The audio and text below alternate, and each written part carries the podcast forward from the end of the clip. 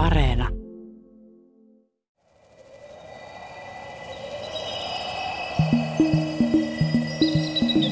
Tämä on eräs tarina Amerikan asuttamisesta. Tai eihän sen maan nimi ollut Amerikka. Ainakaan Kotkan ja Bisonin kansalle, Lakota-intiaaneille.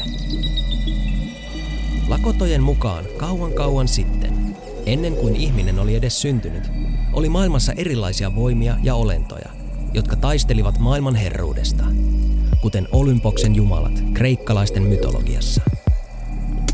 Monien keskinäisten kiistojen ja rakkaustarinoiden jälkeen osa näistä jumalolennoista yhtyi, ja niin syntyivät aurinko, kuu ja äiti maa.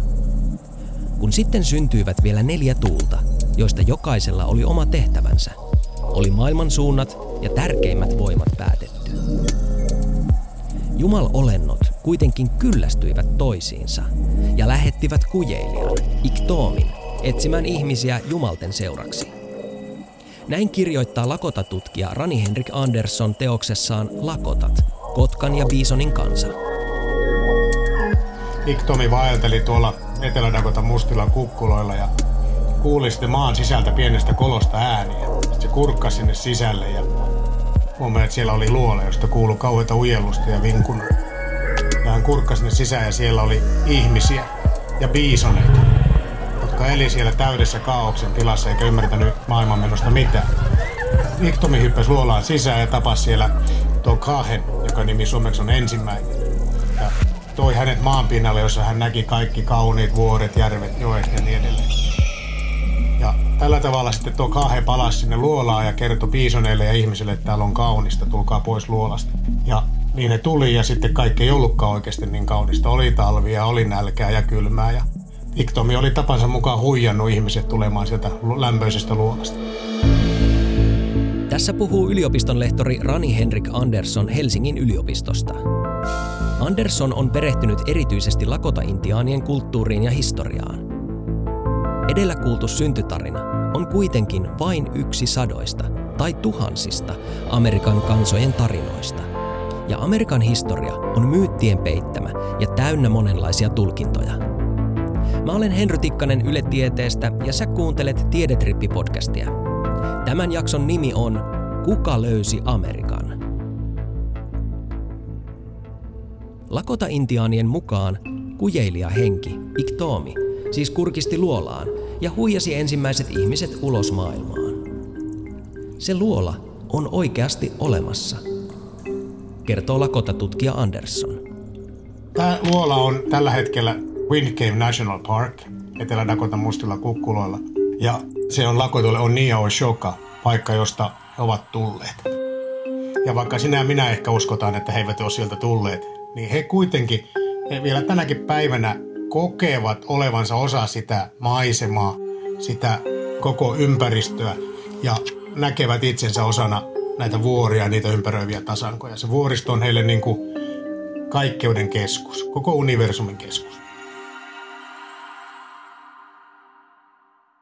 Lakota-intiaanien esi-isät ovat saattaneet asua joskus luolassa, ja mistä sen tietää, vaikka muisto siitä eläisi yhä mytologiassa. Se ei kuitenkaan selitä sitä, mistä ja miten ja milloin nämä esi-isät saapuivat Amerikkaan. Palataan siihen hieman myöhemmin. Aloitetaan ensin tietokilpailukysymyksellä. Kuka löysi Amerikan? Minä tiedän, Christopher Columbus. Ja sieltä saatiin nopea vastaus kuin oppikirjasta.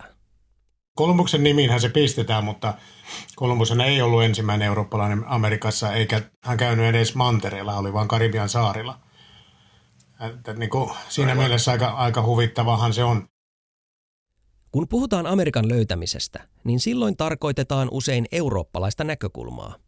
Eli kuka löysi eurooppalaisille aiemmin tuntemattoman maailman. Ja aivan oikein, eräs näistä löytäjistä oli genovalainen Christopher Columbus. Hän rantautui jollekin nykyisistä Bahamasaarista lokakuun 12. päivänä Herran vuonna 1492. Kolumbus oli taitava ja päättäväinen merikapteeni, joka oli onnistunut haalimaan rahoituksen riskialttiille, kalliille ja vaaralliselle matkalle kohti Intiaa. Mer- Meritie Intiahan luultiin, luulti, että maapallo paljon pienempi kuin se on. Tai monet luulivat, että se oli flat, mutta Kolumbus ei niin luullut, vaan hän lähti, lähti etsimään lyhyttä meritietä Intia ja luuli sinne saapuneensa. Ja, ja tota, siitähän tulee sitten tämä intiaanitermikin Indios. 1400-luvun Euroopassa aasialaisiin kansoihin viitattiin nimellä Indios. Tästä syystä amerikkalaisia alkuperäiskansoja kutsutaan vielä nykyäänkin ja tavallaan virheellisesti intiaaneiksi.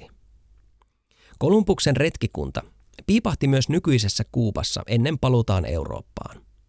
He eivät käyneet Pohjois- tai Etelä-Amerikan valtavilla mantereilla ja tuskin tiesivät edes niiden olemassaolosta.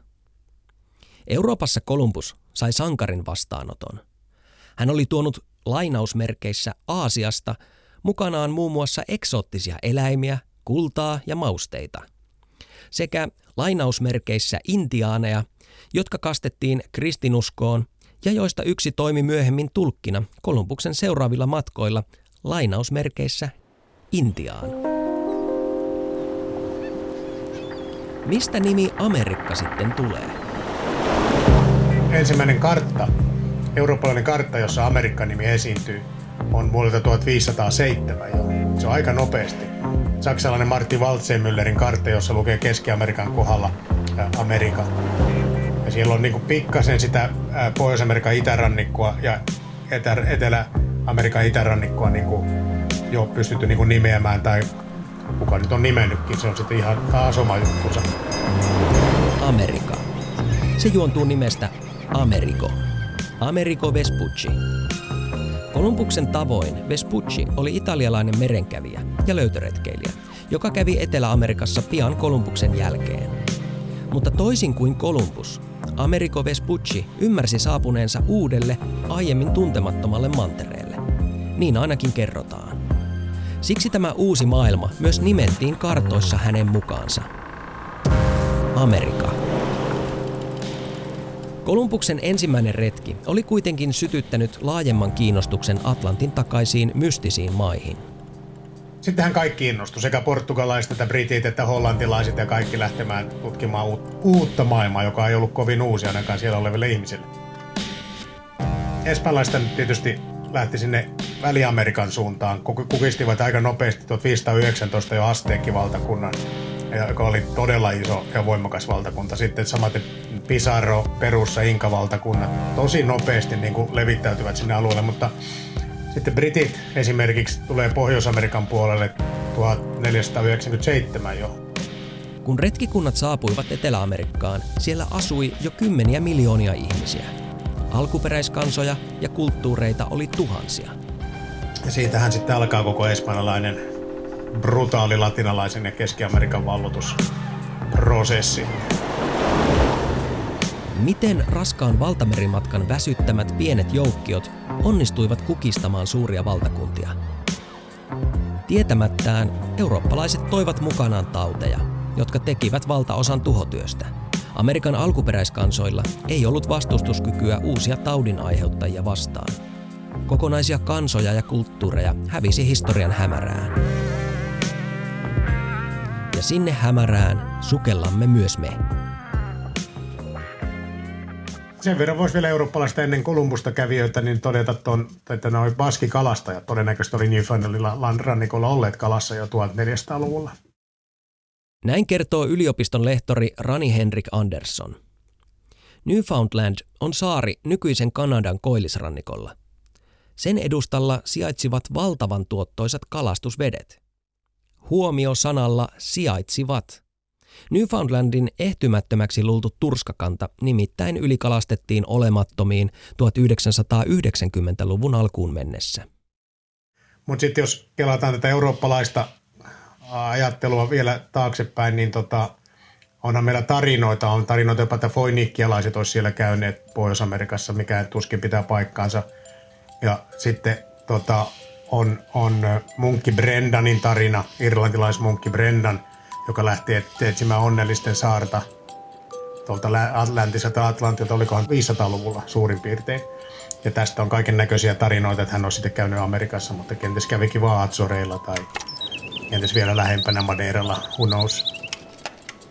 Sitten seuraavaksi hypätään tuonne tuho vuoden 1170 kieppeille, niin on irla, ää, veilsiläinen prinssi Madokin tarina, joka on sitten tämmöinen, ää, joka on saavuttanut paljonkin tota, suosiota ja sitä on tutkittu ihan vakavasti, että oliko prinssi Madok käynyt Pohjois-Amerikassa. Siitä lähti tämmöinen legenda prinssi Madokista, että hän on siellä sitten asunut jossakin Karolainassa taikka, taikka vielä syvemmällä, että siellä on sitten tämmöisiä intiaanikansoja, jotka on hänen jälkeläisiä tai hänen ryhmänsä jälkeläisiä. Viimeisimpänä Mandan intiaanit tuolla suurilla tasangolla Missourijoen varrella, että heitä olisivat sinisilmäisiä ja he olisivat veilsiläisten jälkeläisiä. Eihän siinä ole mitään todistetta siitä. Cherokeeta on pidetty prinssi Madokin jälkeläisenä ja on löydetty mukaan Madokin rakennuksia sieltä, sieltä sun täältä Pohjois-Amerikkaa, mutta siitä ei ole minkäänlaisia oikeita todisteita, että prinssi Madok olisi siellä käynyt. Sen sijaan eräs eurooppalainen porukka kävi varmuudella Pohjois-Amerikassa peräti 500 vuotta ennen Kolumbuksen Karibian matkaa. Viikingit. Newfoundlandin saaren pohjoiskärjestä on löytynyt viikinkiasutuksen jäänteitä. Asutus on ajoitettu radiohiiltä hyödyntävän ajoitustekniikan avulla vuodelle 1021. Siis tasan tuhat vuotta sitten viikingit olivat Pohjois-Amerikassa. Mutta sen jälkeen ei ole tavattu mitään löydetty, eikä mistään muualta ole löydetty viikinkien asutusta. Et se, onko se ollut semmoinen yksi hetkellinen pyrähdys Vinlandiin ja sitten palatu takaisin, onko he kuolleet, vaikea sanoa, mutta se, viikinkien saakathan puhuu Skrelingien kanssa taistelemisesta. Ketä ne Skrelingit sitten olleet ja kuvaa ne lyhy, lyhyiksi ja tummiksi ihmisiksi. Että onko siellä tullut sitten tuho niin kuin jollekin brittisiirtokunnille 1500-luvun loppupuolella Roanokeessa, että mitä heille tapahtui, kukaan ei tiedä. Mutta ehkä viikingille kävi samoin. Todistusaineiston perusteella viikingit olivat siis ensimmäisiä eurooppalaisia Pohjois-Amerikassa. Löysivätkö he sitten Amerikan? Eivät. Ennen eurooppalaisia siellä oli alkuperäiskansa. Keitä he sitten on, niin se on sitten asia erikseen. Perinteinen teoriahan on, että kyllä noin 10 000 vuotta sitten viimeisen jääkauden aikana Beringin salmen yli pystyi kävelemään, kun jää sitoi niin paljon vettä, siitä pääsi kävelemään yli. Ja sitä tukee semmoinen äh, Clovisista uudesta Meksikosta löydetyt nuolenkärkilöydöt. Ja tätä koko teoriaa kutsutaan nimellä Clovis-teoria. Näin kertoo Pohjois-Amerikan historiaan ja alkuperäiskansoihin perehtynyt yliopiston lehtori Rani Henrik Andersson. Perinteinen Clovis-teoria on kuitenkin vanhentumassa. No, tätä on sitten haastettu sekä hörhöt että oikeat tutkijat on haastaneet tätä käsitystä. Ja hörhöt on, no en mä sanoisi hörhöt, koska sitä ei voi varmaksi tietää, mutta väittää, että jopa 60-100 000 vuotta sitten olisi ollut ihmisiä Pohjois-Amerikassa. Mutta sitä ei ole millään lailla vahvistettu.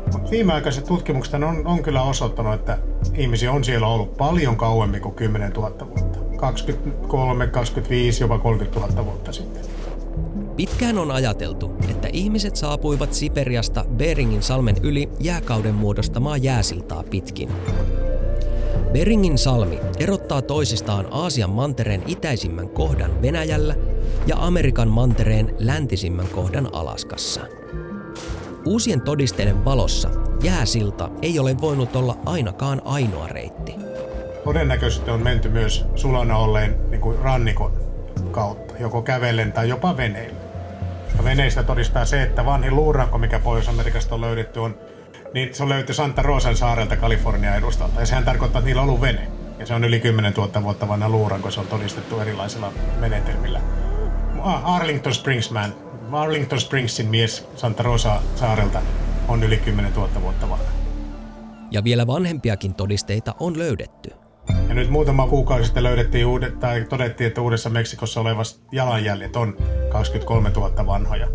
Kivessä olevat jalanjäljet, niin kuin tämmöiset fossiloituneet jalanjäljet, ja ne tutki niitä sen maakerroksen alla olevia siemeniä, niiden ikää, niin ne voi päätellä sitä, kuinka vanhoja ne jalanjäljet.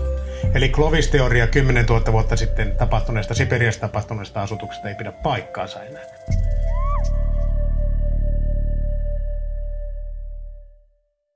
Kuka siis löysi Amerikan? Eurooppalaisista viikingit olivat Pohjois-Amerikassa kauan ennen Kolumbusta, mutta he eivät jääneet sinne eivätkä koskaan palanneet. Viikingit eivät myöskään levittäneet tietoutta uuden mantereen olemassaolosta. Viitisen sataa vuotta myöhemmin saapui Kolumbus, joka luuli tullensa Aasiaan. hänen matkansa kuitenkin innoitti muita löytöretkeilijöitä. Pian eurooppalaisia suorastaan kuhisi Pohjois- ja Etelä-Amerikan itärannikoilla, ja Amerigo Vespucci oli se kenen nimestä uusi maailma sai nimensä kartoissa. Mutta ennen eurooppalaisia siellä asui kymmeniä miljoonia ihmisiä. Jotkuthan myös uskoo tähän polygenesikseen. Eli ihminen ei jos kaikki ihmiset ei ole syntynytkään tota, Afrikassa, vaan olisi useampia ihmisrotuja, josta amerikkalainen rotu olisi omansa. Mutta tällähän ei ole mitään todisteita. Mä vaan sanon, että jotkut uskoo. Jotkut uskoo myös, että maijat on tota, avaruusolentojen ylösnappaamia ja niin edespäin. Mutta kun tässä nyt näistä teorioista puhutaan, niin tähän Amerikkaan liittyy niin paljon myyttejä ja mytologiaa, että niin kuin, sinne pääsee myös ujuttamaan lonkeronsa nämä tämmöiset, ei nyt salaliittoteoreetikot, mutta kuitenkin kaikenlaiset. Eurooppalaiset olivat Amerikan mantereilla valloittajia, jotka eivät tulleet tyhjään ja neitseelliseen maahan. Päästäkseen käsiksi rikkauksiin, heidän piti raivata tieltään alkuperäiskansat ja heidän kulttuurinsa. Ehkä siksi on myös yritetty selitellä, etteivät ne alkuperäiskansat nyt niin merkittäviä olleet. Ja jos olivat, niin sitten ne olivat varmaankin eurooppalaista alkuperää. Walesilaisen prinssi Madokin jälkeläisiä tai foiniikkialaisten jälkeläisiä tai mitä ikinä. Yliopiston lehtori Rani Henrik Andersson Helsingin yliopistosta. Sitten on tämmöinen pöljäteoria kuin solutrealainen teoria, jonka mä luulin, että se oli jo tuhottu, mutta kyllä silläkin kannattaja on, joka väittää, että ihmiset olisi tullut viime jääkauden aikana Ranskasta. Solutren luolasta on löydetty nuolenkärjet, jotka on samanlaisia kuin jotkut Pohjois-Amerikan nuolenkärjet. Ja siitä päätelty, että he on sitten jään, jään reunaa purjehtineet kauan kauan sitten tota Amerikkaa. Puhutaan solutrealaisesta teoriasta, mutta se, siihen mä en usko henkilökohtaisesti kyllä kovin voimakkaasti. Nämä hurjat teoriat ovat tärkeitä siksi, että jos eurooppalaiset voisivat väittää ollensa Amerikassa ensin, niin kolonialismi ei olisi niin kauhea asia kuin se itse asiassa oli.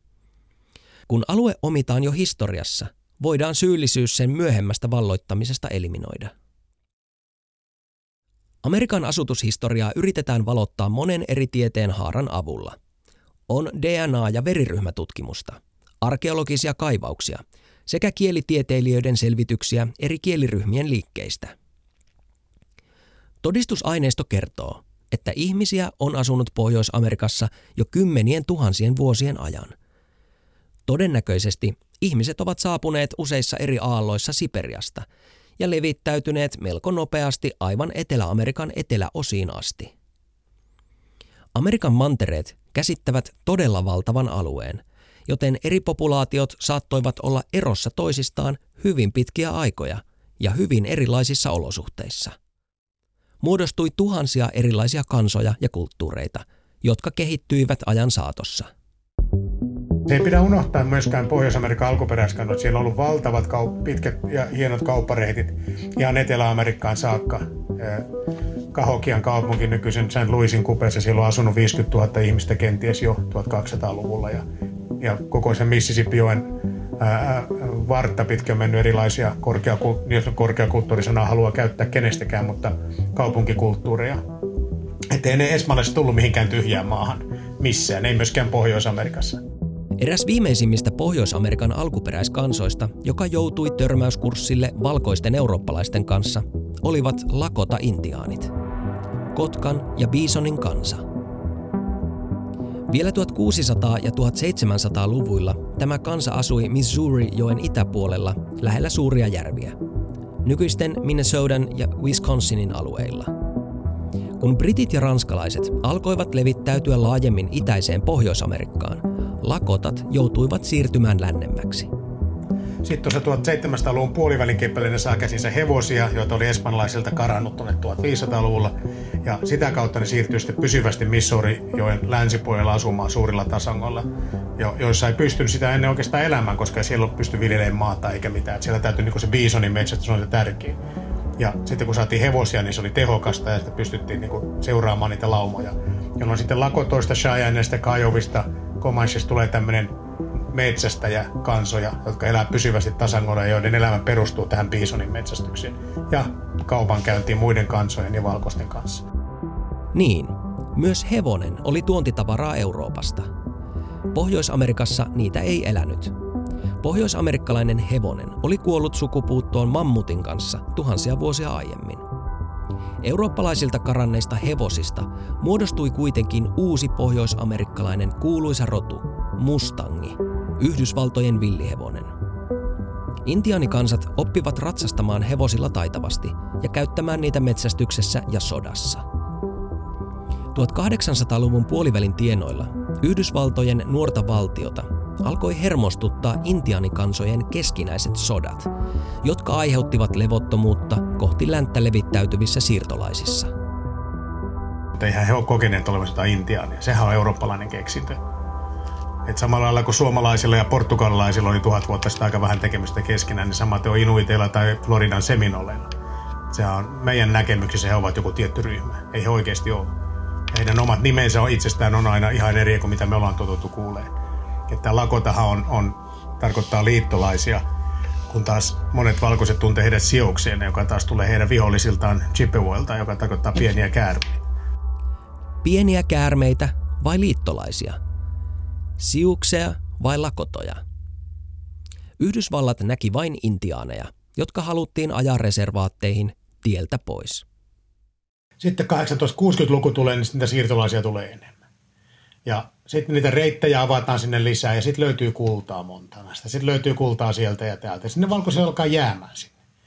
Ja sitten tota, tulee konflikteja. Eteläisillä tasangoilla 60-luvulla Kiovat Comanche äh, sotii valkoisia amerikkalaisia vastaan ja pohjoisilla tasangoilla Lakotojen Cheyenne ja Arapahan liittouma ensin 1860-luvulla – käydään niin sanottu punaisen pilven sota, joka päättyy Yhdysvaltojen tappioon, niin joutuu luopumaan kaikista linnoituksistaan ja alueella. Ja, ja tota, se ainoa sota Vietnamin ja nykyisen Afganistanin ohella, joka Yhdysvallat on hävinnyt.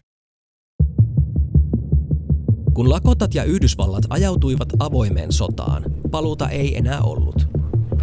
Vuonna 1876 käydään legendaarinen Little Big Hornin taistelu, jossa istuva härkä ja hullu hevonen lyövät kenraali Custerin joukot viimeiseen mieheen. Sen seurauksena Yhdysvaltain hallitus ei piittaa enää mistään sopimuksista ja anastaa loputkin lakotojen maat ja pakottaa intiaanit reservaattiin. Vuonna 1889 se lohkotaan vielä viiteen pieneen osaan, jotka ovat edelleen tänä päivänä olemassa. Sorretut lakotat löytävät henkitansseista voimaa, mutta Yhdysvallat näkee sen vaarallisena uskonnollisena liikkeenä. Sille yritetään tehdä loppu, mutta lakotat vastustavat. Amerikkalaisten alaisuudessa toimivat intiaanipoliisit ampuvat istuvan härän kuoliaaksi. Osa lakotoista pakenee, mutta Yhdysvaltojen armeija ottaa heidät kiinni. Seuraa Wounded Kneen verilöyly, tai paremminkin joukkomurha, jossa parisataa enimmäkseen aseetonta lakotaa tapetaan. Sen jälkeen niin kuin intiaanien vastarinta Pohjois-Amerikassa on loppu. Ja historian Jeffrey Jackson Turner sanoo, että 1893, että rajaseutua ei enää ole. Yhdysvaltojen kehitystä on määritellyt rajaseutukokemus. 1893 sitä ei enää ole, kun intiaanit on pakotettu reservaatteihin ja lainausmerkeissä sivistys on tullut kaikkialla. Ja sitten meillä on Yhdysvallat sellaisena kuin se tänä päivänä tunnetaan. Tämä on yksi tarina Amerikan asuttamisesta. Kuka siis löysi Amerikan? Se riippuu näkökulmasta. Ensimmäiset ihmiset tulivat sinne Siperiasta kymmeniä tuhansia vuosia sitten useissa eri aalloissa. Heidän jälkeläisensä perustivat tuhansia eri kansoja ja kulttuureita. Heille se ei ollut Amerikka, vaan jotain ihan muuta. Amerikka se ei ollut myöskään viikingeille, jotka piipahtivat Pohjois-Amerikan rannikolla tuhat vuotta sitten. Kolumbukselle se oli Aasia. Amerikka siitä tuli vasta Kolumbusta seuranneille eurooppalaisille löytö- ja ryöstöretkeläisille, jotka hullantuivat uuden mantereen rikkauksista. Vanhat kulttuurit hävitettiin ja uusia perustettiin tilalle. Pohjois-Amerikassa reservaatteihin pakotetuilta alkuperäiskansoilta kiellettiin omien uskontojen harjoittaminen ja omien kielten puhuminen. Lapset pakotettiin sisäoppilaitoksiin. Nämä reservaatista mä sanon vielä sen verran, kun usein luulla, että reservaatit on sellaisia paikkoja, mitkä Yhdysvallat ja Kanada tavallaan lahjoittaa näille intiaaneille. Ei se ole niin. Ne on alueita, jotka ovat saaneet sotimalla ja taistelemalla ja sopimuksen pidettyä itsellään. aggressiivista imperialistista valtiota vastaan. Reservaateissa on silti paljon köyhyyttä, joka aiheuttaa rikollisuutta, päihde- ja vankilakierteitä, kurjuutta ja kuolemaa. Yliopiston lehtori Rani Henrik Anderssonin mukaan viimeiset vuosikymmenet ovat kuitenkin tuoneet monille intiaanikansoille myös toivoa paremmasta. Omat uskonnot ovat monin paikoin elpymässä, samoin kielet. Nuoret sukupolvet toimivat aktiivisesti sosiaalisessa mediassa ja ovat ylpeitä juuristaan. Ei heitä vielä ole mihinkään tuhottu, kyllä he siellä ovat mukana.